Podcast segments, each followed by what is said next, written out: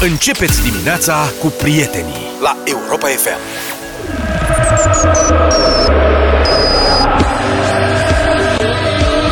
Nu mai pot cu rapidul ăsta. Acum, Piesa asta se ascultă în picioare și cu mâna la inimă. Dacă, dacă n-ai atâta e fular. difuzat, melodia asta e mai difuzată decât Roxette, decât Face of Base pe Stau vremuri. puțin, e un imn super Decât frumos. Julio Iglesias, nu mai Vă pot cu deranjează că rapidul ăsta. difuzăm imnul rapidului, dragii ascultători? Dați-ne mesaje. Dar știți de ce îl difuzăm? Nu. E George Rapidist. Lasă-l un pic, lasă-l un pic. Acum, dacă tot ai dat drumul, lasă-l un pic. Ia uzi. Suntem peste tot ca acasă Porțile ni se deschid Nu-i echipă mai frumoasă Și iubită ca rapid Așa. Luca o și cântă pe Giulești. Da. Da. Foarte Deci acum... Când vine. Da, ați încurcat oricum cu imnul ăsta și nu contribui, nu faci decât să enervezi pe cine v-a dat în judecată, pe Andrei Păunescu. De ce să-l... Deci Andrei Păunescu, Așa. fiul lui Adrian, marelui Adrian Păunescu și Așa. controversatul lui Adrian Păunescu, cere acum 4, 4 milioane și ceva de euro de la cei care folosesc fără drept în scop comercial versurile și melodia aceasta. Păi da, da, uite, de exemplu, noi am pus piesa asta, ea este indexată aici în uh, softul nostru Da. și atunci când, odată pe lună, când uh, colegii mei trimit pentru drepturi de autor pentru fiecare piesă difuzată, apare și Victor nu- Socaciu, imnul Că rapidului. nu pe Europa FM dă în judecată, dă în judecată pe Rapid. Deci puțin. Rapid e cap de listă, care e o listă întreagă de pers- companii de astea care folosesc uh, imnul fără drept, în scop comercial. Rapid e cap de listă, vă cere un milion de euro daune. Mai cere 500 de mii de euro de la CS Rapid. Ce este CS Rapid? Clubul sportiv Clubul rapid. sportiv, ăla cu handbal, basket. Cu re- Pe cel, not. Deci ați încurcat-o. Domnul Șucu, dacă aude, ce se rapid nu e la domnul Șuc. ai încurcat. Plus alte companii, una de vinuri, una de pariuri, una de mobilă, chiar și CFR, o mulțime de companii. Cu totul Păi- se adună 4,15 milioane de euro. Rapid s-a organizat foarte bine în ultima perioadă. Gata, poți să dai fondul ăla că are Da, se aude versuri foarte, și e nu- absolut normal. uh, și are, are ceea ce se numește merchandising și lucruri care se găsesc, produse cu însemnele clubului care Și se cu vând versurile de la imn. Da, lucru care se întâmplă peste tot în lume când vine da. vorba de fotbal, muzică da, și așa mai departe. Stai un pic. Se plătesc drepturi. Doar că probabil că au uitat să ceară A uitat? să plătească drepturile pe versurile pe care le-au imprimat pe anumite produse. De serios, știrea asta Care, este. dacă e tricoul doar cu sigla rapidului, ea aparține clubului. Din Aia câte e altceva știu. sigla, e vorba de versuri. Versuri. De Andrei acord. Păunescu spune că Andrei propri- Păunescu are dreptate. proprietatea asupra uh, proprietatea intelectuală asupra versurilor și nu știu a melodiei, dar a versurilor este a tatălui lui și acum prin moștenirea lui. Și este, versurile sunt folosite în scop comercial. Deci spune că se vând lucruri cu versuri și nu se plătesc drepturi de autor. Ce Citez. vedeți, mă, cu versuri? Uite, fii atent. Deci Da, cred gsp.ro că, o, mai Citez. sunt uh, tricouri și așa mai departe. Tata Scrie poezia pe tricou? Nu, dacă scrii suntem peste tot acasă pe... Băi, și pe Ăsta e timbre. un slogan, nu e un vers, nu poți să o dai că e vers, ești nebun. Eu zic că dacă mergi în instanță s-ar putea să... Unul singur, un Nu știu, vers? tată, cum sunt, dar uite ce zice Andrei Păunescu. Fii atent. Ia. Tata, zice, a scris o superbă poezie din dragoste necondiționată pentru o echipă și o idee. Corect. Nu a scris această poezie pentru a fi etichetată pentru băuturi alcoolice sau pentru a fi obiect de promovare a unor materiale care se vând. Imnul, spune Andrei Păunescu, poate fi cântat de oricine, cum se întâmplă de zeci de ani. Dar când vinzi ceva, deja intri în altă categorie. Corect. Nu poți să contești asta, nu? Continuă Andrei Păunescu. Am văzut timbre cu tot imnul rapidului. Brățări, eșarfe, ceasuri de perete, uh, căni, tricouri, mărgele, timbre, vin. Imnul poate fi cântat de oricine, oriunde interpretarea culturală nu poate fi condiționată și asta le spun suporterilor rapidului. Lumea se poate bucura de imn neîngrădit, problema este doar vânzarea unor lucruri, a spus Andrei Păunescu, potrivit uh, Orange Sport. De remarcat că am pus timbre de două ori. Eu aș vrea să văd și eu timbru cu tot imnul rapidului, că am colecționat timbre când eram mic. Ce mă, sunt unii care sculptează Da, mă, da, vreau orașe să văd și întregi în bobul de orez. E adevărat, dar vreau să văd și eu ăla care a m, scris un imn întreg într-un timbru românesc, că nu-i chinez. și ăla cu mărgelele m-ar interesa. Cu mărgele, da. Deci vreau să văd și mărgelele cu imnul rapidului, George. Căutare, și mie un mărgele, șirag mărgele im rapid. Le când porți? te mai duci la Dacă stadion. găsim, le porți? Da, jur. Pe cuvânt. Deci dacă mi-aduci mărgele pe care să scrie imnul rapidului, nu să scrie ceva gen porțile ni se deschid. Să scrie imnul. Le, le por zilnic. Uite. Da, deci Rom Filatelie este dată în judecată, 200 de mii de euro. Ce vrei? Aia Asta e. săracii nu știu de ce mai trăiesc. Cred că îi închide dacă se câștigă procesul. Societatea Națională de Transport Feroviar de Călători. Ăștia și așa săraci au atâtea probleme CFR-ul, îi mai dă și în judecată pentru 500 de mii de euro. Mob expert. Poate a cumpărat cineva, nu știu, șifonier cu imnul rapidului pe el sau... Bă, tu ce ai cu imnul rapidului acasă? Ia stai puțin. Că poate te duci și pe tine te agați. E posibil să am uh, un fular. Sau E ceva. posibil. Deci dai seama asta, marele rapidist. Deci cine o cumpăra alea de scrie pe mărgele, Stai, mă. paturi și foniere? Dacă ăsta care e mare rapidist, e posibil Stai, mă, măr- să aibă o eșarfă. Păi nu, pe Ele tricouri in- n-am, pe tricouri n-am, rapid. sigur. Asta, că le-ai șters. Băi, n-am găsit mărgele. Dacă are cineva mărgele cu imnul rapidului, Vreau, Vreau, zice vă rog Andrei eu. Păunescu, am găsit o ou de 2 metri decorat cu 55 de Uite, kilograme mă. de mărgele la Pitești. Dar nu... deci oamenii sunt țara asta. Bine, acum Uite s-ar pe putea ca nebuni. Andrei Păunescu să mai aibă o problemă, că sunt o mulțime de copii de ăștia care lansează produse cu însemnele rapidului și care nu sunt oficiale. Ok. Știți bine, și atunci probabil că se va îndrepta și către ei. Mi-aduc aminte, anul trecut s-a lansat locomotiva rapid și trenul rapid cu semnele rapidului și uite, pe locomotivă scrie într-adevăr, suntem peste tot acasă. Asta venind din partea unui tren, mi se pare un pic cam mult. Adică să vezi o locomotivă, că pot fi la tine acasă oricând, că sunt oriunde acasă, mi se pare ușor îngrijorător. Bă, deci sloganul Suntem peste tot acasă a fost Este, inventat. e- este Moment. vers din imn, E vers, din lasă piesă. asta, că sunt diverse versuri în, în poeziile românești. Adică, știi ce spun? Dar, Eu nu mă... Luca, Acum eu nu sunt judecător, nu mă... Adică dacă îi zici unui cățel, cățeluș cu părul creț, e... Trebuie să plătești drepturi Nu de știu autor. dacă e același lucru, dar suntem peste tot acasă în acest context legat de rapid și de promovarea rapidului, în contextul imnului rapidului, cred că poate fi considerat ca proprietate intelectuală a moștenitorilor lui Adrian Păunescu. Ceea ce trebuie respectat. Adică Da, nu, eu nu contest asta, doar mă... Adică nu e hoțul pun care întrebări. ți intră pe fereastră zice sunt, suntem peste tot acasă, boss.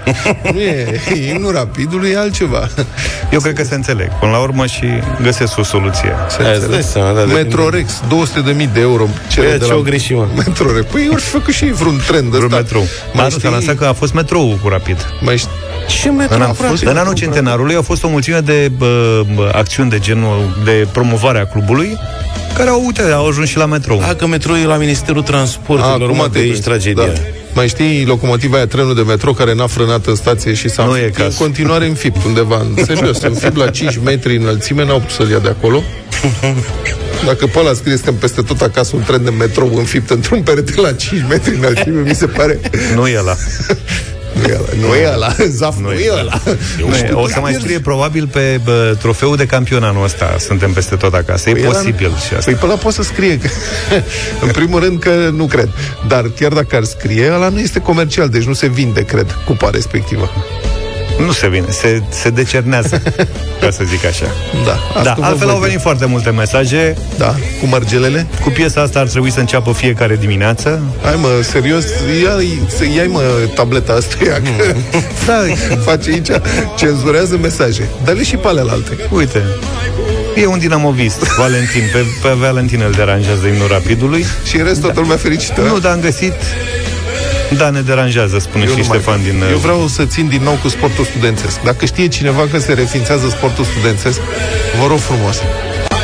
Care e imnul sportului studențesc? Asta nu știu, nu, Nu, nu mă, asta- să nu mă întrebați. Mamă, să fiu al naibii. Dacă, dacă există imnul sportului studențesc, de fiecare dată când dai imnul rapidului, trebuie să dăm și imnul Uite, sportului.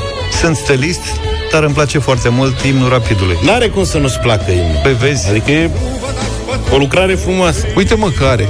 Imnul sportului studențesc, în regie pe cărare. hai te lăsăm să-l ascult. Sună foarte bine.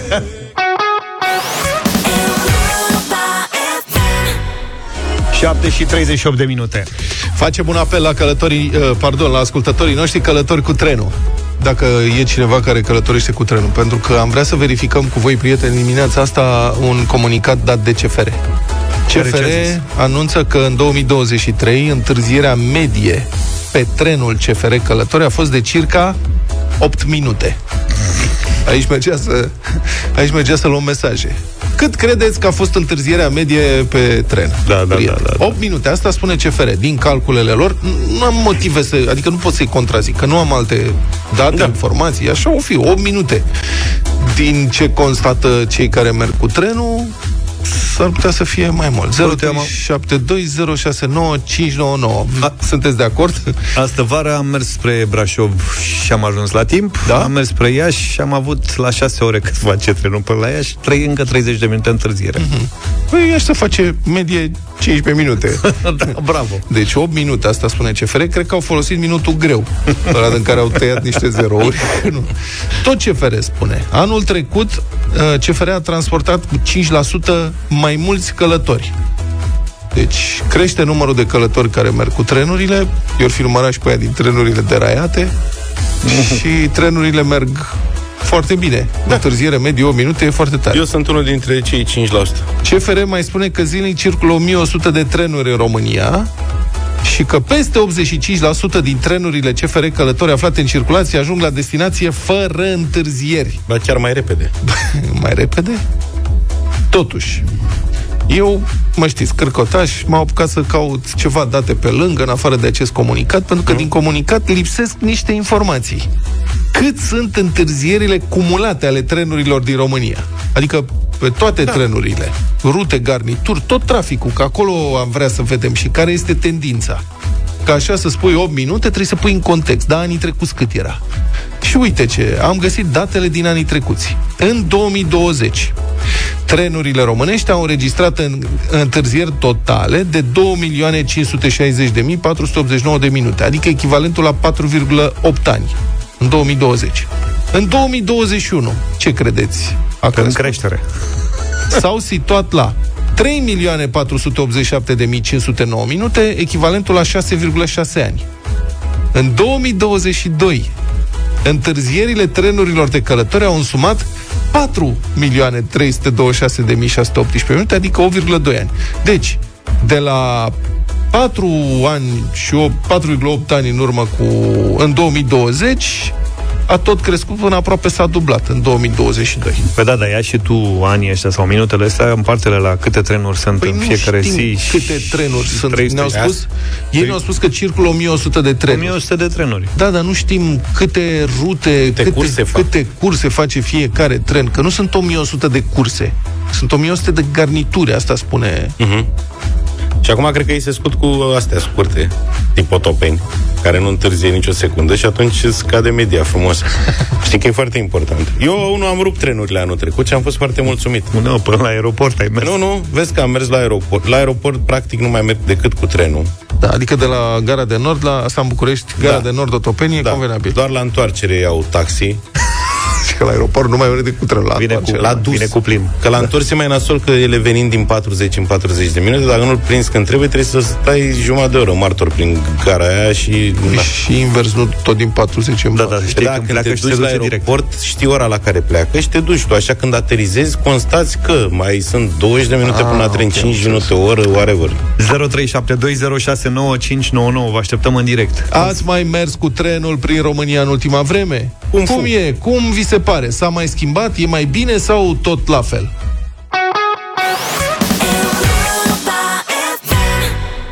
Cum vi se mai par călătoriile cu trenul în România? Întrebarea din această dimineață. Am fost asaltați de mesaje, care mai de care, telefoane, intrăm imediat în direct, dar hai să începem cu niște mesaje. Dacă împarți în 2022 cele 2 milioane jumate de minute întârziere la 1100 de trenuri pe zi și apoi la 365 o să vezi că o să-ți dea o medie de 6 minute întârziere per tren. Pam, pam. Uh, Ceea ce ți-am zis și eu, dar mai contrazis. Vezi că nu sunt 1100, Nu cred. sunt doar 1100 de garnituri. Sunt bun la matematică, întotdeauna am fost. Mulțumim! Am mers cu trenul de la uh, Ploiești la Brașov și de la București la Brașov, dus întors. N-am avut nici măcar un minut întârziere. E adevărat, era trenul acela privat, civilizat, a venit la timp, am ajuns la timp. Bun. Și eu am călătorit pe relația asta București, Valea Prahovei, Brașov, Predeal de două ori uh-huh. și a mers ceas trenul dus întors Eu- și la Constanța am fost la fel în condiții optime. Sunt linii modernizate. Aia e Astea problema, două. da. Ne interesează cine a mers cu trenul Iași-Timișoara, pe vremuri Da. denumit trenul foamei. Bună dimineața, Fabio din Galații. Foarte bine. Curățenie, căldura, orariu perfetto. Foarte bine. Fabio, suntem Fabio. fanii tăi. Fabio. un italian. Grație mile. Da, se, Frecea Rosa în Galații. se pare că infrastructura e problema și sunt anumite relații uh-huh. pe care sunt probleme. Ne-a scris uite, Alina, zice că ambii copii sunt la facultate, unul la Cluj și altul în Brașov, ea fiind din Brăila. Tot ce declară CFR sunt lucruri false, mă rog. Fica mea a plecat către Brașov de la Brăila și din cauza zăpezii a ajuns la 10 noaptea, plecată de la 7 dimineața. Timp în care n-a avut căldură, apă sau lumină. Spre Cluj e aceeași problemă. Veșnic pierde legătura din cauza întârzierilor. Și nu li se returnează nici banii pe bilete, cu atât mai mult dacă sunt achiziționate online. Asta scrie e Alina. dispensă pe care Uniunea Europeană o dă României de foarte mulți ani. Adică încă de la aderarea în Uniunea Europeană ar fi trebuit uh, despăgubiți călătorii care au întârzieri, la fel ca la Avion. avion. E, România tot primește dispensă din pricina asta, sau, mă rog, pentru această problemă. Păi îți dai seama câte datorii ar avea Da, deci pentru nu se- pagube. nu se poate. Cristi, bună dimineața! Salut, Cristi! Bună dimineața! Bună! Uh, recent am călătorit cu trenul București-Constanța sâmbătă. Da. Nu merg uh, des cu trenul. Uh, am zis totuși că după o experiență să zicem destul de recent, acum câteva luni, când am fost Constanța București cu trenul și am luat bilet la clasa a doua, am zis acum să iau bilet la clasa 1. La 10.30 trebuia trenul să plece deja din gara, la ora 10, uh, 50 de minute întârziere. În sfârșit, stăm, așteptăm, uh, luăm un ceai, ne învârtim, uh, se face ora cu cele 50 de minute întârziere adunată, mm-hmm. nu e niciun tren, informații, bună ziua, ce facem, așa. Putem să mergem cu trenul de 11.30, dar cum să nu? Trebuie să mergeți la casa de bilete, să schimbați biletul. Biletul fiind nu online, ci fizic. Da. A fost mai bine. Mergem la doamna în drum spre bilete să schimbăm biletul, în 50 de minute se transformă în 80 de minute. Nici o problemă, venea următorul tren la 11.30, nici o problemă. Ne-am dus, am schimbat biletul pe următorul tren la 11.30. Mergem acolo, nu era trenul 11.30, 12 fără un sfert, a venit trenul de 11.30, ne-am suit. Ne-am suit în trenul de 11.30. Lângă noi vine un tren, conductorul se certa cu cineva, cu biletul la trenul de 10.30. Ne schimbați pentru 11.30. Ce credeți? Ce tren era cel de lângă noi? Ăla al tău. Ăla de la 10.30, care a plecat înaintea lui ăsta de 11.30. Da, da, mă, măcar Acum... te țin în priză. Acum zine unde ești, tot la Constanța sau... Am ajuns într-un final, nu, nu, nu. Uh, Drumul, cred că a fost chiar mai scurt față de cât uh, spuneam ei, 2 ore 30 sau cât se face. Au luat-o Încerca pe să Dar, recupereze, știi cum fac și ea cu avioane. Da. Orice țară civilizată Da. europeană Mulțumim tare mult, are Cosmin. transport Cristi. feroviar dezvoltat, precis, care vine la timp, care are servicii corecte și uh, are uh, linii de cale ferată uh, pe care poți să ajungi în oraș, din zonele suburbane. În Cred România nu există. La noi cred că s-a greșit și aliajul, că la noi e foarte mare problema asta cu dilatarea și contractarea șinelor zici. și cred că trebuie Ieri schimbat. am auzit că s-au crăpat cinele de la ger. Totuși Iată. au fost minus 15 grade. Deci adică au s-a pus mai ceva în întâmplat fier. Să fie minus 15 grade în țara asta. Aliajul e pădos. Dar uite, ți-a scris cineva că a întrebat de trenul foamei. Da. Sau ceva, nu? Mm. Deci foamea are acum patru vagoane. Am fost anul trecut, Timișoara Cluj. Și întotdeauna avea măcar 30 de minute întârziere. Așa e de 30 de ani. Mm-hmm. Dar avea măcar 12-14 vagoane, acum are doar 4. Nu mai e cerere pentru, adică nu mai e foame atât de mare tot. De asta zic. Cosmin, mai avem un minut, te rog. Salut, Neața. Cosmin. Iată, Salut. Iată. Bună. Fică mea a plecat cu clasa anul trecut la mare, Timișoara Constanța, Au. 8 ore întârziere. Vai de capul meu, da. Astea 8 sunt ore, super nasoale. deci nu au plecat de la Timișoara, timp de 8 ore um, amânați peste 20 de minute, peste o oră, peste 30 de minute și au fost zeci de elevi, că au fost mai multe clase care au stat în gară și pe peron au trebuit să plece seara la 8, au plecat dimineața pe la 4, ceva de genul ăsta. Da. A fost ceva da. furtună, au fost inundații, alunecări de teren, ceva de genul Nici ăsta? în ziua de astăzi nu avem un răspuns. Pentru Nici că măcar la sesizări, dar mai la ce motiv a fost. Nu a venit încă trenul care trebuie să plece. Da, CFR-ul a comunicat așa că uh, în ceea ce privește cauzele întârzierilor, pe primul loc sunt cazurile de forță majoră, adică vreme, căderi de copaci, uh, temperaturi ridicate, ceață, șine rupte și așa mai departe și de-abia după aceea lucrările de infrastructură. Deci, aparent, România este într-o zonă de asta de transformări geologice permanente în care vin furtuni, alunecări de teren, Da, da, mă, cresc sunt- munți, să rup șine, sunt cutremure, sunt... Și când colo...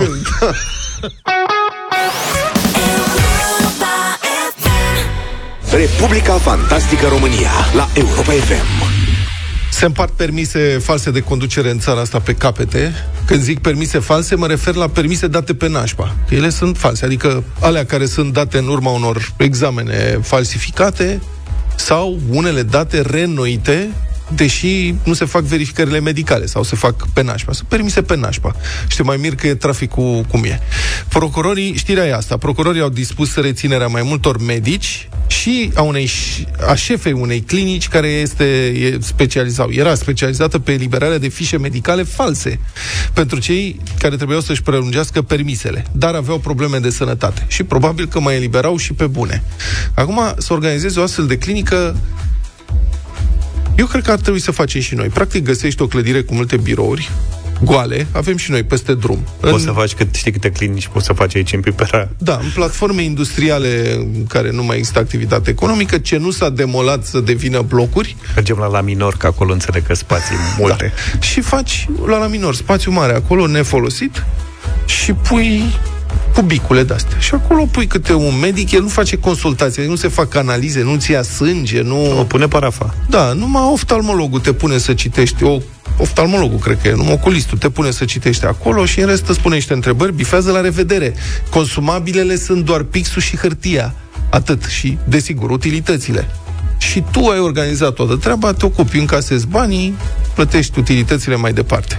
Deci, afacerea asta avea dimensiuni industriale. Asta este uluitor. Anchetatorii susțin că medicii implicați semnau și parafau în alb acasă la ei și câte 5-600 de fișe medicale odată.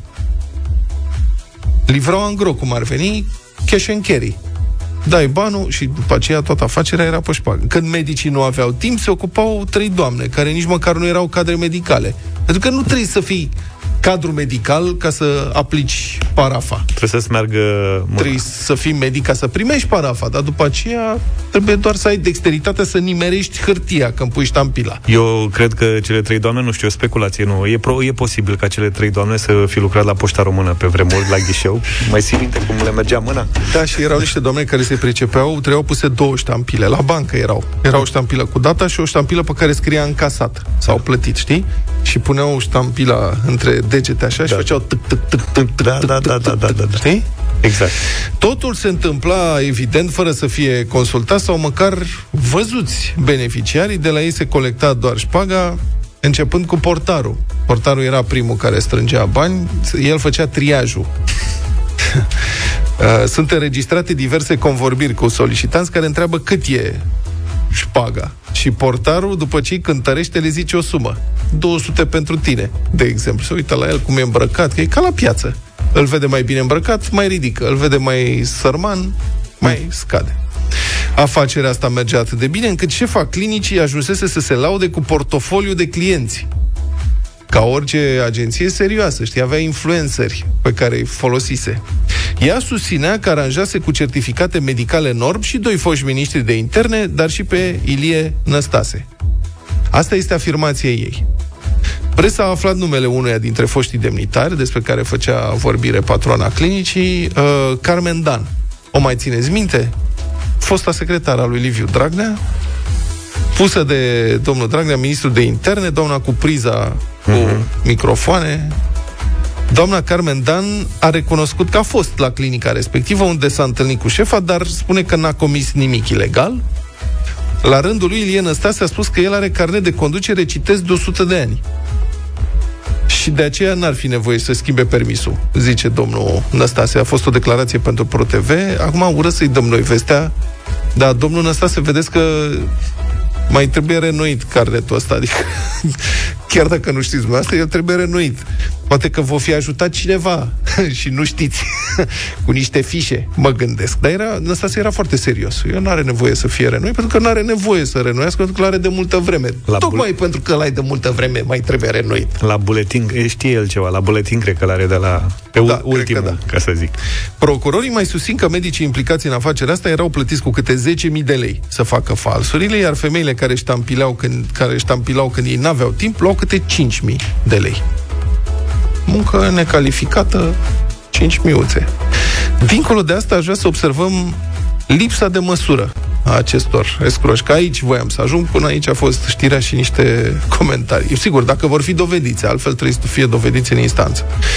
Deoarece, chiar dacă tot ilegal e, una e să dai o adeverință falsă pe nașpa la un moment dat, alta e să ștampilezi în alt câte 5-600 de astfel de adeverințe deodată, să servească cu are nevoie și dă o șpagă mai frumușică și să subcontractezi serviciul de ștampilare la niște doamne care asta fac, pun ștampila. Și e de neînțeles și le, lăcomia șefei clinicii.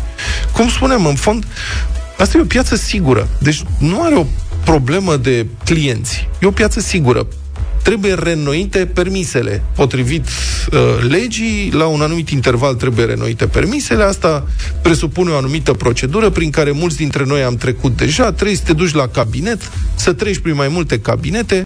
Um, nu trebuie, dacă ești patronul unei astfel de clinici, decât să ai spațiu, să te ocupi, să fie lumină, căldură, aer condiționat și să organizezi fluxul pacienților. Adică ăla să știe că trebuie să treacă de la cabinetul 1, 2, 3, 4, să ia toate ștampilele respective. Și după aceea să plătești, să încasezi banii, să plătești salariile, utilitățile și salariile medicilor. Nu e, e un business plan foarte simplu, nu e nimic complicat aici. Um, și mă întreb, ce rost are să te expui pușcăriei când afacerea e atât de clară și atât de sigură? Da, și așteptăm continuare. Apropo, echipa de procurori care face ancheta e aceeași care a prins rețeaua aia de fraudare a înmatriculărilor de mașini de la Registrul Auto Român Grivița. Nu știu dacă mai țineți minte, am vorbit despre asta. Era acolo un, Cineva un că... fals director da. rar care organiza totul. Era unul care nu fusese niciodată angajat la Registrul Auto Român. Toată lumea știa că e director acolo. Dar avea nu chiar în acte nicăieri. Da, avea și birou în curtea registrului auto român la Grivița. Deci oamenii par să știe meserie, procurorii zic. Felicitări! 8 și 21 de minute avem bătălia hiturilor în această dimineață. O categorie foarte interesantă, K-pop. Am mai avut vreodată K-pop? N-am mai avut, dar ni s-a cerut în nenumărate rânduri uh, din partea ascultătorilor. Au fost uh, semnale. Așa. Că, uh, într-o, într-o perioadă a fost foarte popular genul ăsta în rândul copilor și cred că încă mai este. Sunt câteva trupe.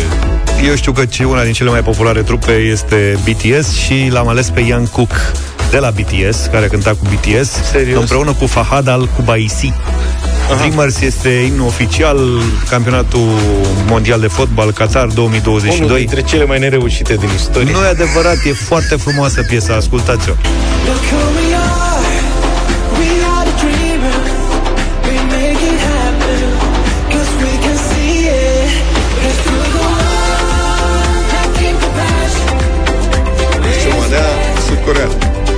Băi, dar ce aveți, mă? Ăla zice că e cel mai nereușit, tu spui că e manea. El a zis de campionat. Păi eu m-am luat de piesa nereușit. voastră.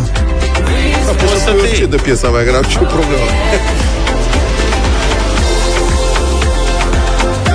Haideți, domnul Vlad, cu o piesă reușită, vă rog. Uh, revista Rolling Stone spune că este cea mai cea mai bună piesă K-pop din istorie. K- deci Rolling Stone, care face diverse clasamente cu cele mai bune piese mm-hmm. cu diverse genuri, a făcut, are și K-pop. Da, mai e un foarte popular genul Exact. Ăsta. Și are 100 de piese și pe locul întâi este această melodie difuzată în premieră în România, cred, cea mai tare piesă K-pop din istorie. Girls' Generation G.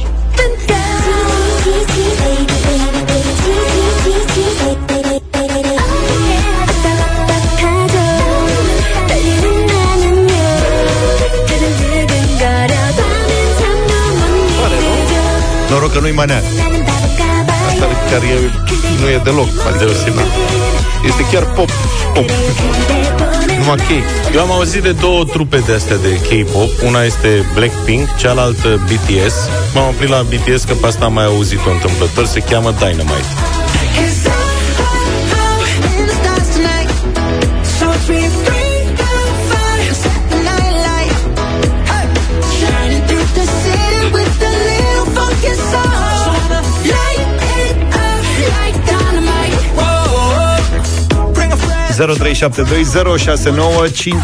Nouă.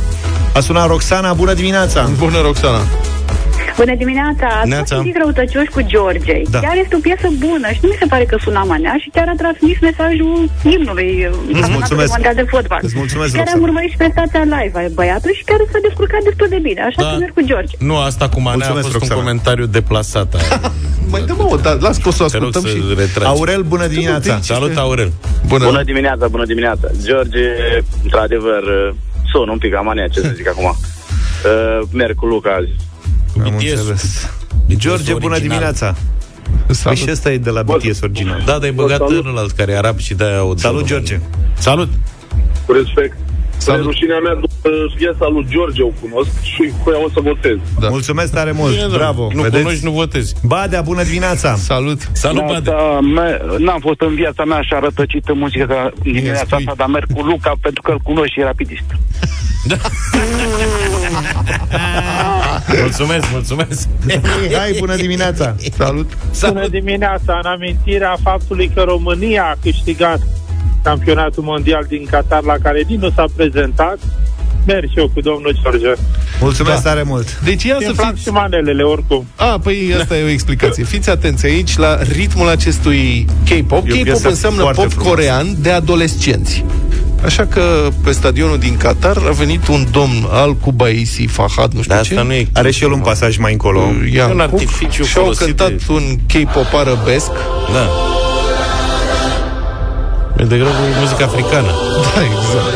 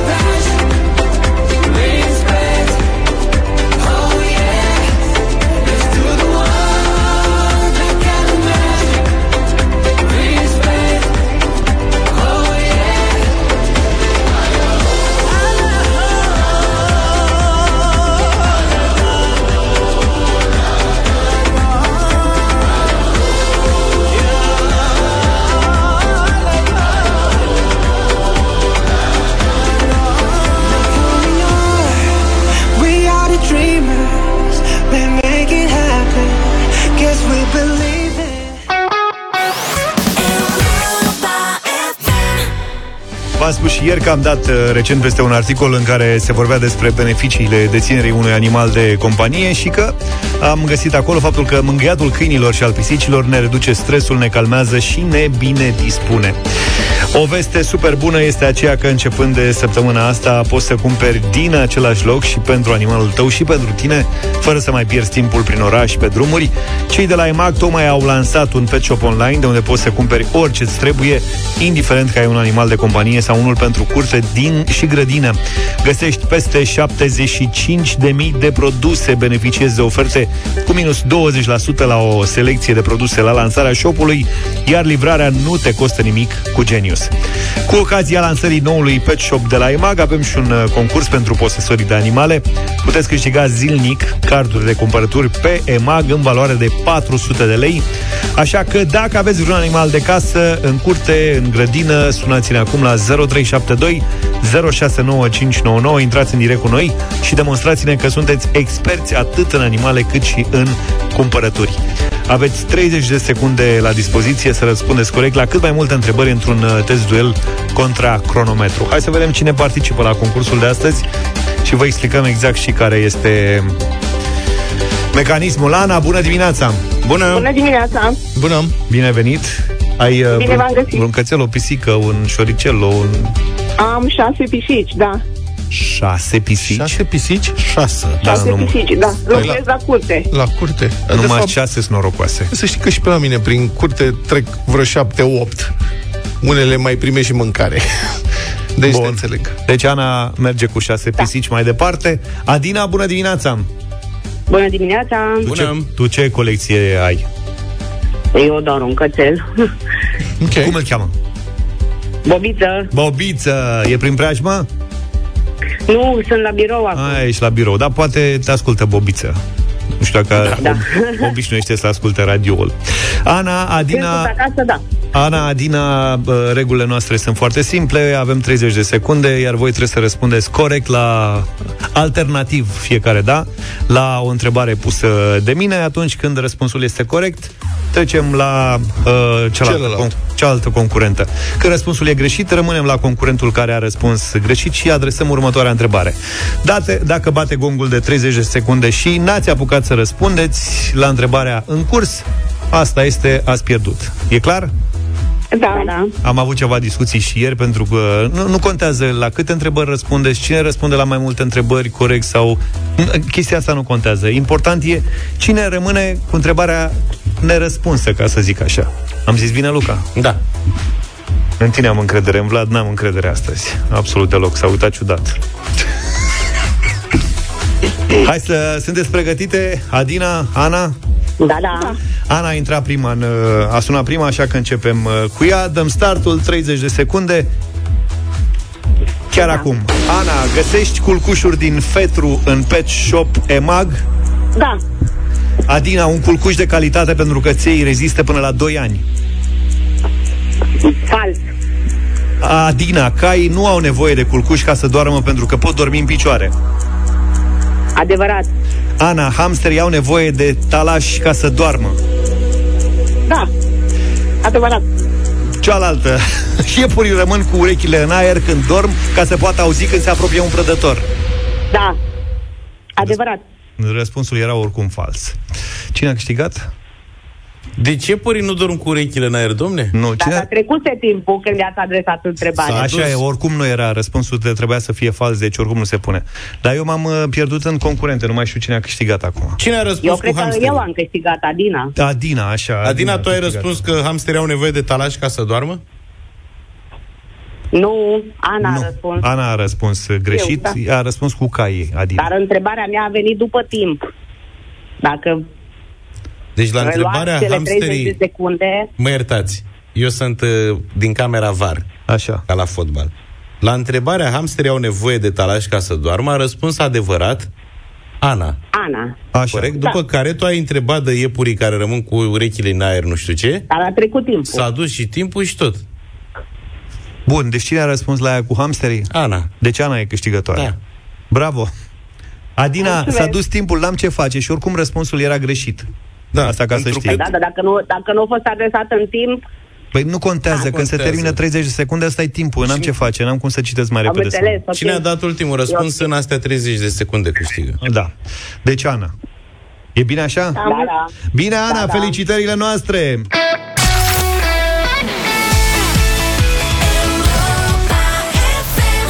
8 și 48 de minute Am revenit așa cum am mai sesizat o revenire ieri Domnule, da, ați văzut că a reapărut domnul președinte Iohannis s-a întâlnit cu premierul Vietnamului. mm. Dar l-ați văzut ce Eu l-ați fi văzut? adus vreun ban mic, O o supă supă sandwich, fo. o supă. Cu ce Domnul- ai venit? Cu o supă. Domnul Iohannis părea abia trezit din somn Avea fața aia așa ușor șifonată Păi, Ori nu l-am mai văzut eu de mult și mi s-a și părut. asta. Ziarul Libertatea a întrebat la administrația prezidențială oficial a întrebat, la presidency.ro dacă președintele României, domnul Claus Iohannis, dacă ați uitat, deci dacă președintele României a avut cumva concediu în ultima lună, pentru că dânsul n-a mai avut niciun eveniment public de pe 18 decembrie 2023 când a dispărut din peisaj, din nou, aș zice, și cum spuneam, ieri s-a întâlnit cu prim-ministrul Vietnamului, care, care altfel înțeleg că a făcut uh, facultate Studii aici, da. la București, știe românește, ok, deci a fost cool. Administrația prezidențială a răspuns prompt că, și citez acum, de când a depus jurământul, Claus Iohannis nu a avut concediu de odihnă în sensul defici- definit de legislația muncii. Am încheiat citatul, adică la dânsul nu se aplică legislația muncii pentru că dânsul, citez, din nou din comunicat, se află în permanență în exercitarea mandatului. Corect. Foarte corect. Deci, practic, și când e la schi, tot la muncă e. Adică nu cred că există La golf. noțiunea de concediu formal. Clar ce că se nu depune la HR, bună ziua, vă rog să-mi aprobați Nu cinci are zile. șef la HR, Asta practic, zic, la n-are- care să îi se subordoneze. Deci dânsul este la muncă și la golf. Credeți că la final de mandat își cere banii pe zilele de concediu? Eu Era cred tare. că asta zic. E clar că așa o să fie. Și cred că, cum să spun, de-aia și se odihnește de mult, că e surmenat. Deci, practic, tot timpul la muncă, la muncă, la muncă. Nu poți să-ți iei și tu o clipă liberă. Normal că la un moment dat mai tragi La pe dreapta. Chestia. Administrația prezidențială a mai precizat și că în ciuda răutăților presei în această perioadă în care nu a avut evenimente oficiale și nu l-a văzut nimeni din public, zic, că poate portarul de la Cotroceni, acolo e altceva la este, are alt statut. Deci domnul Iohannis a muncit foarte mult și a fost dată și lista muncilor. Astfel, în aceste 33 de zile, nu 33, sunt din 18 până azi, mă rog, 35 pe acolo. Până ieri. Citez, președintele a semnat aproape zilnic mai multe decrete. Muncă. Tu știi ce greu e să semnezi mai multe Cred că decrete? trebuie să-l citești înainte să semnezi, nu? Aici e dificultatea, da. Un decret de la cred că are ceva Are. o găraie în- agățată de el. da. Dânsul semnează decrete de numire, de ambasadori și decorații. Și de... Îi cauți pe ea pe Google, ia mă, cine e ăsta de vă să mi-l pun ambasador? ce cu el? A trimis două sesizări la Curtea Constituțională. E să mergi la poștă de la Cotroceni cu sesizările, să stai, știi ce coi sunt la poștă?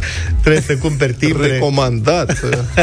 Doamna, nu înțelege ce vrei. Îi trebuie, trebuie și timbru fiscal? O fi găsit timbrul ăla cu imnul rapidului asta să-l dezlușească, să vadă ce, ce cu el. să aleagă timbre. Da. A trimis un mesaj de ziua minorităților naționale. Asta e greu, că asta trebuie trimis în limbi Cu diferite. translate, știi? cu alea, vezi? Îți dai seama? 27 de limbi. Deci ce? La, dacă l-a transmis în germană și atât? Și a avut, asta așa e lista, și a avut o convorbire telefonică pe 9 ianuarie cu președintele ucrainian Volodymyr Zelensky, iar pe 15 ianuarie a transmis un mesaj de Ziua Culturii Naționale. Deci între 9 ianuarie și 15 ianuarie se înțelege că a vorbit cu președintele Zelensky la telefon. Și pe 15 a vorbit pe fix? Vladimir. L-a lăsat la Trebuie să închid că a venit ziua culturii naționale, trebuie să trimit un mesaj. De asemenea, în plus, pe contul său de Twitter, comunică președinția, deci pe contul de Twitter, da, X. Acum nu zice nimeni X, da, mă rog. Pe contul de X, X. Contul de X. mai apar câteva mesaje. Unul în urma atacului armat din Praga, din decembrie 2023. Unul pe tema acceptării parțiale a României și Bulgariei în spațiul Schengen. Tradiționalele mesaje de Crăciun și Anul Nou, aici e vrăjeală, că astea le-au luat copii și paste. De pe Google, da. Da. Plus un mesaj pentru victimele cu tremurului din Japonia de la începutul acestui an. Deci, practic, am mai scris în perioada asta, că nu mai zicem că n-am muncit, șase mesaje. Deci trebuie să fie epuizat și cu atâta muncă n-am mai avut timp. nu râdeți, mai că e muncă. N-am mai avut timp să depun o coroană la Monumentul Eroilor Revoluției, cum a făcut până acum în fiecare an în luna decembrie. Deci nu și-a văzut Mai capul variezi, de- mai variezi. În fiecare an dânsul s-a dus Devine monoton, an de să an. pună coroană. Anul ăsta n-am mai avut timp, pentru că de pe 18 ianuarie, când să nu știu, l-a prins Twitter-ul, L-au căpiat, mă, cu decrete cu astea, toată lumea Decret- Decret, ușor, l-au mai multe bombardat decrete, cu zi. scrisori, cu tot felul de chestii. practic, plus convorbirea telefonică cu Zelenski. Aia nu mai Aia a punem. fost ceva. Aia a fost pe fix, îl și văd sunând la telefonul cu disc. Alio! Știi? Și făcând zero, zero. Înțeleg? Ah, am Cât greșit. e L-a închis. prefixul Ucrainei? Ucraina. Da, bună dimineața, domnul pre... A, s-o fi trezit? E la muncă, clar. Mai are ceva pe Twitter, ia vezi. A pus...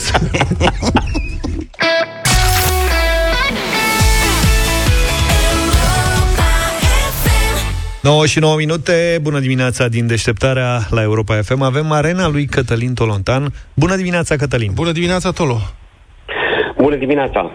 M-am gândit să vorbim astăzi un pic despre felul în care ne tratează statul român, cum are el grijă de psihicul nostru. Uh, și cât timp avem? și cât timp avem la dispoziție astăzi? Da. Imediat. Uh, câteva minute doar, uh, pentru că lucrurile sunt destul de pilduitoare. Uh, la Suceava a început procesul uh, șefei uh, secției de oncologie din Spitalul Ambulatoriu, uh, Spitalul Județean de Urgență uh, Suceava, da. care a luat mită susțin procurorii și n-a negat ea de la 300 de pacienți. Diferența între ce susțin procurorii și sus, ce susține doctorița este motivul pentru care banii au mers de la uh, pacienți uh, către ea. Uh, despre câți bani e vorba? Păi, numai în uh, ziua de 19 ianuarie 2023, că atunci apro- acum aproape un an a fost făcut, au fost făcute uh, operațiunile de flagrant. Uh, au fost găsite, după ce 20 de pacienți i-au dat bani, au fost găsite sume de 20.000 de lei plus 750 de euro. Uh, asta înseamnă cam aproape 5.000 de euro. Asta e aproape leafa pe care o lua, veniturile pe care, legale pe care le avea pe o lună de zile. Uh, sigur că nu de la 20 de oameni au luat acești bani, uh, suma medie era mai mică, au găsit în ziua respectivă banii strânși pentru mai multe zile, dar e de reținut oricum că într-o singură, uh, într-o singură zi uh, uh, reușiseră ei să găsească acolo cât ar fi câștigat, uh, cât câștigat de fapt pe lună, da, da, da. Uh, asta apropo de insulta, asta e insultă în primul rând la adresa sutelor de mii de oameni din sistemul medical oamenilor care câștigă cinstit acești bani da. și care nu merită niciun fel o gândire de genul a, deci oamenii din sănătate câștigă mult de vreme ce iau mită. Nu, oamenii din sănătate câștigă cât au decis uh, cetățenii români pentru că merită respectivii uh, bani. Uh, dezonoarea vine la cei care Uh, uh, deși câștigă banii, iau în continuare uh, mită. Da. Bun, Aș, spuneam că aș vrea nu să a negat. precizez asta și mai apăsat, da. pentru că m- mereu avem această discuție și sunt reacții de ambele părți, și din partea cetățenilor obișnuiți, și din partea medicilor. Cazurile de acest gen nu, în mod evident, nu caracterizează întregul corp medical, care cuprinde zeci de mii de medici și, la fel, cred că mai mult de zeci de mii de angajați în sistemul sanitar secundar. Medi- medicina este o profesie extraordinar de importantă pentru societate. Ca să devii medic trebuie să studiezi enorm și toată viața. Iar banii câștigați prin salariu sunt meritați cu vârf și îndesat. Dar asta nu înseamnă că nu trebuie să vorbim despre cazurile îngrozitoare care ies din regula asta a cinstei și a bunului simț, tocmai ca astfel de lucruri să devină din ce în ce mai rare. Scuză-mă, Cătălina. E foarte bună precizarea. Sunt cam 200.000 de oameni în sistemul sanitar Poftim. public din România care au beneficiat uh, încă din urmă cu cam măririle mari au început după cazul colectiv, după 2016-2017, când societatea românească s-a revoltat tocmai pentru că statul îi trata prost pe acești oameni. Și exact cum ai spus tu și e foarte important, nu vorbim doar despre medici, și despre cadrele medicale, medii și despre oamenii care lucrează în spitale. Uh, E foarte bună precizarea. Până la urmă, este un act de dreptate făcut celor care lucrează cinstit în România și care în sistemul sanitar nici nu găsesc posturi uneori din, din cauza faptului că uh, acest, acești bani de mită circulă inclusiv pentru cumpărarea uh, pozițiilor cele mai bănoase. Uh, bun, spuneam că doctorita nu a negat primirea atenților, Uh, numai că avocatul ei a spus uh, uh, că este vorba despre o formă de gratitudine și că medicul nu îi putea refuza, vorbim despre un doctor de oncologie, pentru că bolnavii ar fi crezut atunci, dacă ar fi fost refuzați, că nu mai aveau nicio șansă la viață. Practic că urmau să, uh, să moară. Aici sunt două precizări interesante de făcut. Unu, că unii dintre ei erau cu adevărat într-un stadiu terminal, erau pe morfină uh, de foarte mult timp în momentul în care continua să ia uh, banii. Și al doilea lucru este că m-am gândit la această filozofie, asta e adevărat- adevărată metafizică a statului român. Ies din cazul ăsta concret. Dar știi că Deci, există, practic, sta- dar știi că există această um, opinie în rândul multora dintre concetățeni? Și anume, bă, dacă n-a luat medicul, înseamnă că n-are ce să-mi facă. Adică, serios, da. dacă vorbești cu unii Există. oameni, asta nu înseamnă că Există. medicul nu trebuie să lupte împotriva acestui, uh, acestei credințe, nu știu cum să spun. Dar sunt oameni care ajung în spital și asta cred. Bă, dacă nu ia, am încurcat-o, e, sunt pe moarte. Există și Simona mea, uh, Sim- Simona, colega mea Simona Voicu de la Libertatea care a, uh, uh, urmărește de ceva vreme acest caz, chiar a oferit publicului și ce a spus în momentul respectiv uh, judecătorul, care a spus cam ce spui tu, a spus că deși există această, uh, acest mit în, în rândul pacienților, datoria medicului este să nu formeze o realitate paralelă par, uh, realității corect științifice și umane, și anume că nu are nicio legătură gestul său cu probabilitatea de a, de a trăi sau de a muri omul respectiv. Tocmai pentru că dacă faci asta, dacă tu continui să întărești acest uh, mit, practic întorci întorci în interesul tău uh, fricile, uh, temerile oamenilor respectivi și ale familiilor lor, că de multe ori uh, bolnavul nu mai e în stare să dea bani ăștia și îi dă în numele, în numele său uh, uh, familia, nu pacientul.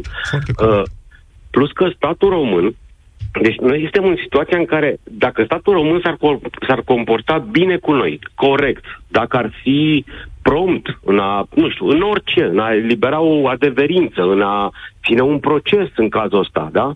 Să vedem cât va dura acest proces. Uh, ne-ar da cumva senzația că viața este, vă dați seama, ne-ar da senzația că viața este unică, da?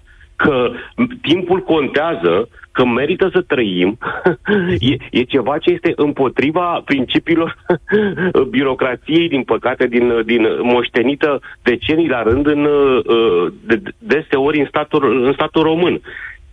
Coincidența face ca tot în ziua de ieri să se fi dat sentință în primă instanță, într-un caz tot de spitale, îngrozitor și cazul respectiv, pe care l-am investigat în urmă cu șapte ani, în 2017, am scris primul episod la vremea respectivă împreună cu Răzvan Luțac și, și Mirela Neag, în care am arătat că la Spitalul Obreja din capitală, cel mai mare spital de boli uh, de suferințe psihice din România, uh, achizițiile erau făcute de la 3 la 10 ori mai scumpe, de la, cum să zic, de la ouă și ulei, ceva trivial, până la spirometre, până la aparatură medicală. Și că erau situații în care să dădea unei firme 2 milioane de lei pentru o lucrare și după aia să mai dădea altei firme 3 milioane de lei pentru aceeași lucrare care fu- făcuse, fusese făcută de prima firmă. A durat șapte ani procesul în primă instanță. Abia ieri s-a dat sentința și Elena Faul se numește, pentru că numele trebuie rostite. Șefa uh, de la uh, achiziții de la Spitalul Obreja a fost condamnată la 5 ani de închisoare cu executare. Dar nu e definitiv. Suntem abia după șapte ani în prima instanță.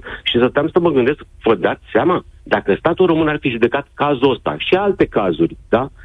Uh, uh, cum trebuia să le judece, în mod normal, cu, cu, cu o viteză corectă, nu uh, ca la metrou în două minute. În doi ani, să zicem, sau cât e corect să, să judeci, noi am fi crezut că chiar viața noastră contează. Așa ne protejează. Exact ca la, la, la doctorica respectivă. Să nu cumva să să nu cumva să credem că, uh, că viața contează.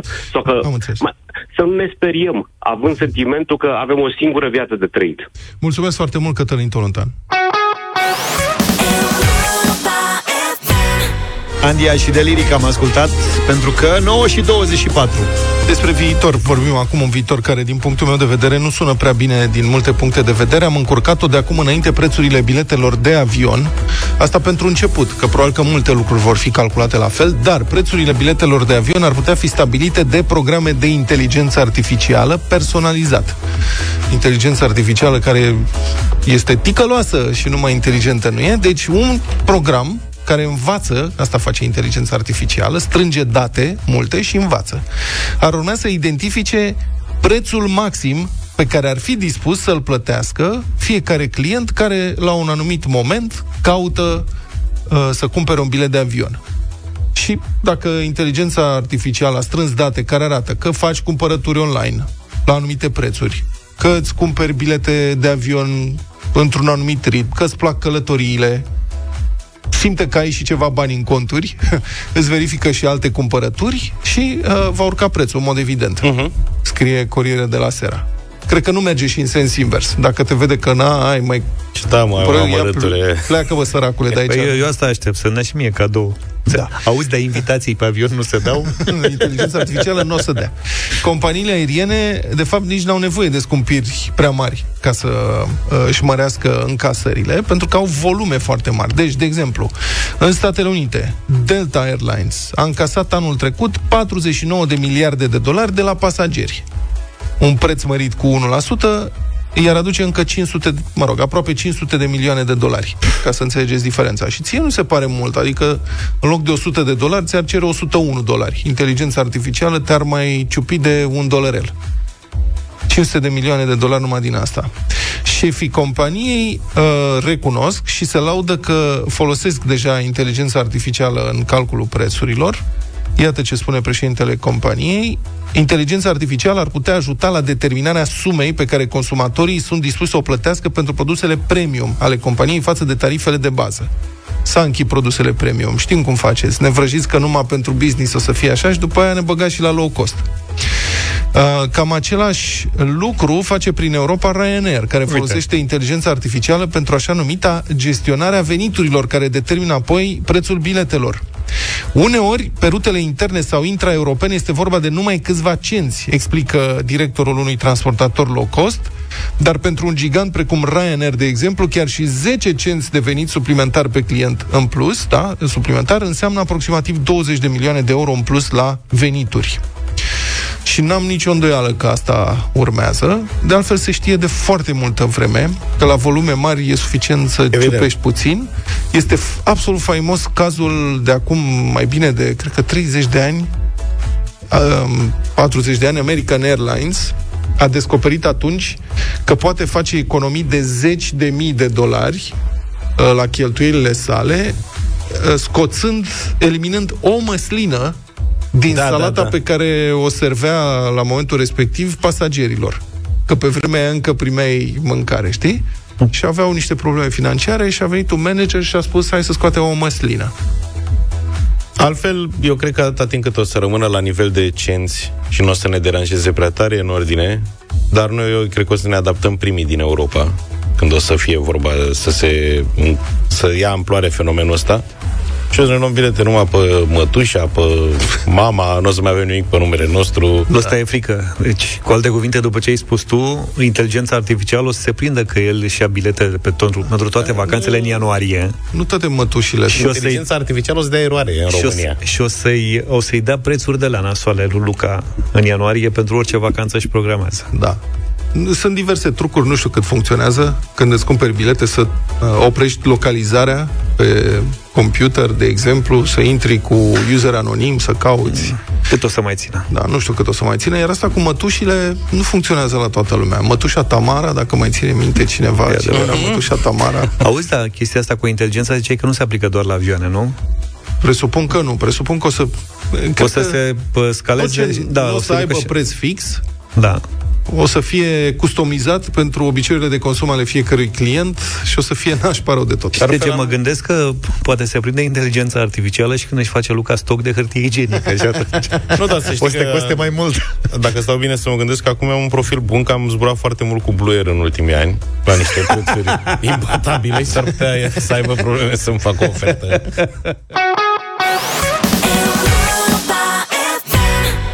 Seniorita 9 și 34 de minute ne apropiem de Radio Voting uh-huh. Discutând despre Radio Voting Vă aduceți aminte că ieri Singurul vot negativ pentru piesa Cleopatrei Stratan mai îndrăgostit a venit de la Dumitru, care a zis că seamănă piesa Cleopatrei cu cea a lui Nicol Șeri. da.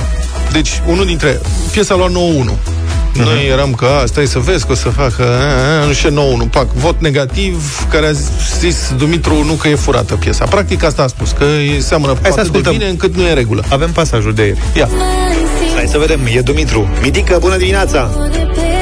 Bună dimineața! Au emoții. Pare rău, dar eu o să zic un nu, pentru că ascultați la început, seamănă foarte mult și izbitor de mult cu melodia Îndrăgostește-mă lui Nicol Șerii. Deci zici că e unul la unul cu fundul muzical. Ia caută melodia îndrăgostire. Deci 9-1, exact ce am anticipat s-a întâmplat. E adevărat, n-a zis nimeni că e manea. Mulțumesc foarte frumos pentru vot. Deci 9-1, caută melodia îndrăgostește-mă, Nicol Șeri, dacă avem așa ceva. Melodia nu există, îndrăgostește-mă, este, bă, scriem pe suflet, am dedus da. noi după versurile piesei. În, în care Nicol Șeri vorbește despre îndrăgostită în felul ăsta. Îndrăgostește-mă, îndrăgostește-mă, nu știu ce de tine. Și am zis să facem verificare. Mitic a zis la început. Zice, la început da. seamănă izbitor. Hai să ascultăm începutul de la... Nu, zic să dăm început, dăm Cleopatra? prima, prima strofă da. și refrenul, nu? Să facem. Hai, Hai să dăm. Ascultă. Asta e Cleopatra. Deci melodia despre care Dumitru a spus că a fost furată.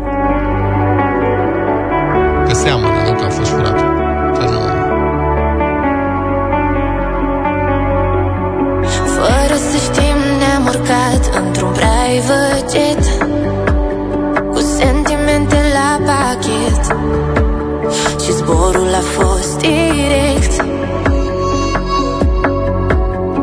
De înălțime n-aveam frică mai deloc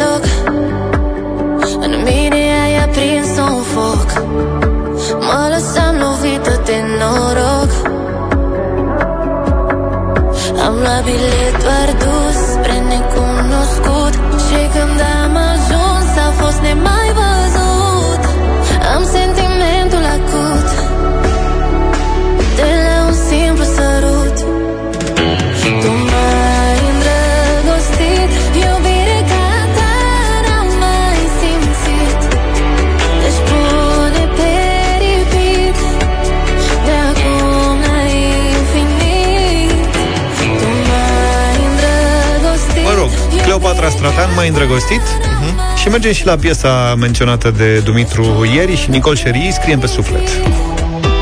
Ascultă-mă, firea Privește-mă mai mult Distracă-mi sufletul Și iubește-mă tăcut Cuvintele frumoase mi s-au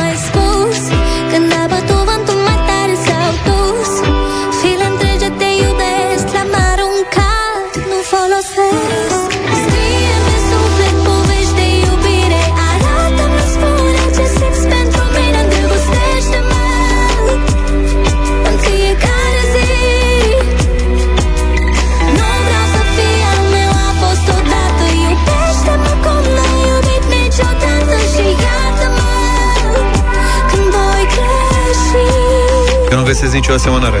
Nici eu. Parcă un pic bitul ăla de pe negativ. nu, serios. Serios? Că el la aia spunea Dumitru A ieri. zis de- A spus că partea muzicală, nu versurile. Păi muzicală. Adică la negativ făcea Da. referire. Nu are prea nicio legătură, serios. Acum... Eu n-am găsit nicio percuția legătură, că- da. Ce să facem? Eu, eu nu simt nimic, îmi pare rău. Da, am făcut asta ca să... Da. Mă rog, acum judecați și voi dacă avem noi dreptate sau... uh, Să o absolvim de orice suspiciune pe Cleopatra Stratan. Nu aveam nicio îndoială. Chiar nu aveam nicio îndoială. Este nevinovată. Această afacere Dreyfus. Dacă ne-a scris. Cine? Cleopatra? Dumitru.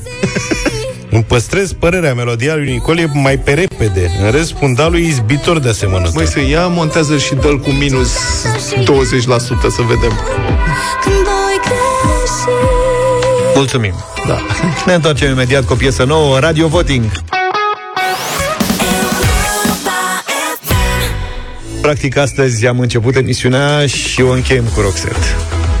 te uita la Ceva mine, deosebit. că nu păi de vreau ce să că e rock? comentez asta. Până la Bună urmă. observație. Chitări acolo, e exact ce trebuie. Cu o observație. Da, că a început și s-a sfârșit cu Roxette. Observare empirică a mediului înconjurător auditiv. Da. Bun, sper să nu mai avem contestații astăzi la Radio Cine Voting. cântă azi? Avem un duet, Teo Rose și Andrei Ursu. Urs, îl știți, a fost la Eurovision, e favoritul lui Luca. Aha, ok. De, toată ziua. Urs. Urs.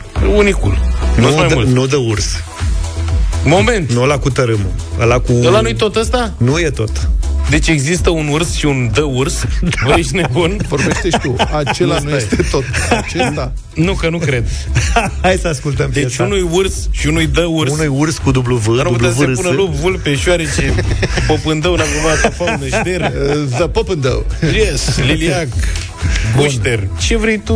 Urs? Cât Am- am surși, înțeles. mă? Noaptea ne fură iubiri. Asta e piesa 0372069599.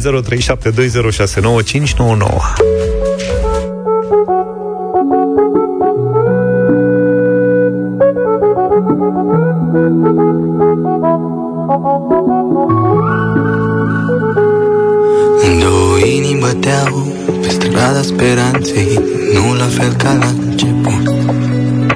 Când el o iubea, ea și mai mult Săracii de-ar fi știut Că pe strada speranței O altă dragoste urma să-și facă loc. Iar el va rămâne privind peste garduri Fără puteri și mult Noaptea ne fură iubiri și tot noaptea ne leagă.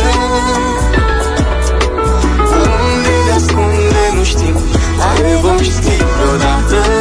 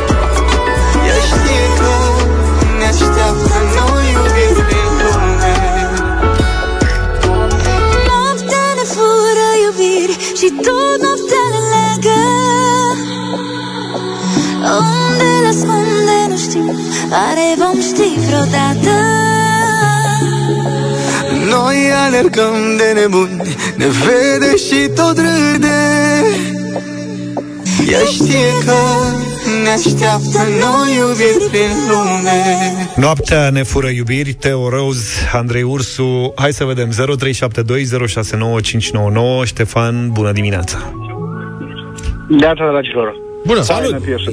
Cum? Faină, din înspăritul Galați. Mulțumim. Da. Fain. Din însoritul Galați. Câte grade sunt în aceste însorite locuri? Că și la București Pe ca închis. este soare și sunt minus 8 grade, frate. La ora 10. Pe strada speranței O altă dragoste urma Să-și facă loc Loc. Sorin, bună dimineața! Bună, Sorin! Uh, Bună dimineața tuturor, uh, la mulți ani. La mulți ani. Uh, Piesa e lucrată, e bună, merge bun, da? Îți mulțumim, Sorin. Mulțumim. Sorin rimează cu Florin. Bună dimineața! Salut, băieți, salut. Salut. E foarte faină piesa. Eu vă sun, știi de unde, dacă tot a început, care de unde sunam, eu vă sun de pe muntele Gutei. De pe munte? ești pe- Da. Și vă ascultam în căști și e superbă piesa, da, într-adevăr, Dar e ce frumos. faci pe muntele Gută, iartă E munțoman. E mulțumesc, vorba, da. Hiking? Sunt în drum, sunt în drum spre Sighet și am oprit puțin și mă bucuram de vremea asta faină și de zăpadă. Ce și tot mișto. așa. Bravo. Oare de pe muntele Gutei vine și galbenă gutâie? Florin, îți mulțumim. Rochia ei albă să îmbin către altul Cu mâini să bea și lui de mult Era împlinită, dansând fericită Cu al ei nou început în sensul de prăjituri. Nu știm. Strada speranței, o Chiar nu știm. altă dragoste încet își Alex, bună dimineața! Bună! Bună dimineața! Să trăiești. Uh, faină piesa. Ok. Da. fără putere și mâini 4. Mă așteptam să sună mai multe fete dimineața asta. Gând la gând. Mihaela, bună dimineața! Bună dimineața! Foarte frumoasă melodie. De fapt, am scos albumul, uh, ultimul album pe care l-a scos. Este numai despre iubire. Ok. Uite mai că se mai ascultă albume. Asta zic, eu știam că mai apar sub formă de album da. piese. Sunt digitalizat complet. Dar tu la Delia, la ce ai fost? La lansare de? Album. Bravo. Acum mi-a picat. Care vom ști vreodată Asta nu-mi place. Dan, bună dimineața! Bună dimineața, băieți. Uneori nu înțeleg colaborările astea. Piesa în sine e de 9. Dacă o cântați eu roz era de 10. Dar e frumoasă piesa și este un da. Ok. Și așteptam să vină cu un negativ după tot preambul. După introducere. Da, și eu. Șandor, Neața! Bună! Neața, un da și din partea mea, foarte frumoasă piesa. Mulțumesc frumos! 7. Două inimi băteau pe strada speranței Nu la fel ca la început Melodie de de dansat așa, încet îmbrățișat. Foarte frumoasă. Treaba ta. Săracii De la 4 dimineața. Nu te uita la mine, te rog. George, bună dimineața! O altă dragoste Cu respect, băieți. Ceau, Am mai sesizat cineva puțin urme de lăutărească melodia asta? Da, Nu are niște inflexiuni, da, da. dar uh, mi se pare că se potrivesc foarte bine. Exact. Aha. Exact ce trebuie acolo. Da. Da, și din partea mea. Păi asta, știi? Mai spre sfârșitul petrecerii, încolo, când se mai liniștește treaba, îți cântă un lăutar încetișor, pac, pac. Viorel, bună dimineața! Salut, Vio! Bună dimineața, vă salut să trăiți. Bună! Ce să zic, un mare da de aici din în Franța, Normandia. Aha. Oh, ce frumusețe! Asta e. Iată. Sambal. Un sambal. Se aude o vioară, se aude un sambal. Cât e scorul? 9. Daniela, bună dimineața! Bună, Daniela. Bună, Daniela! Bună dimineața!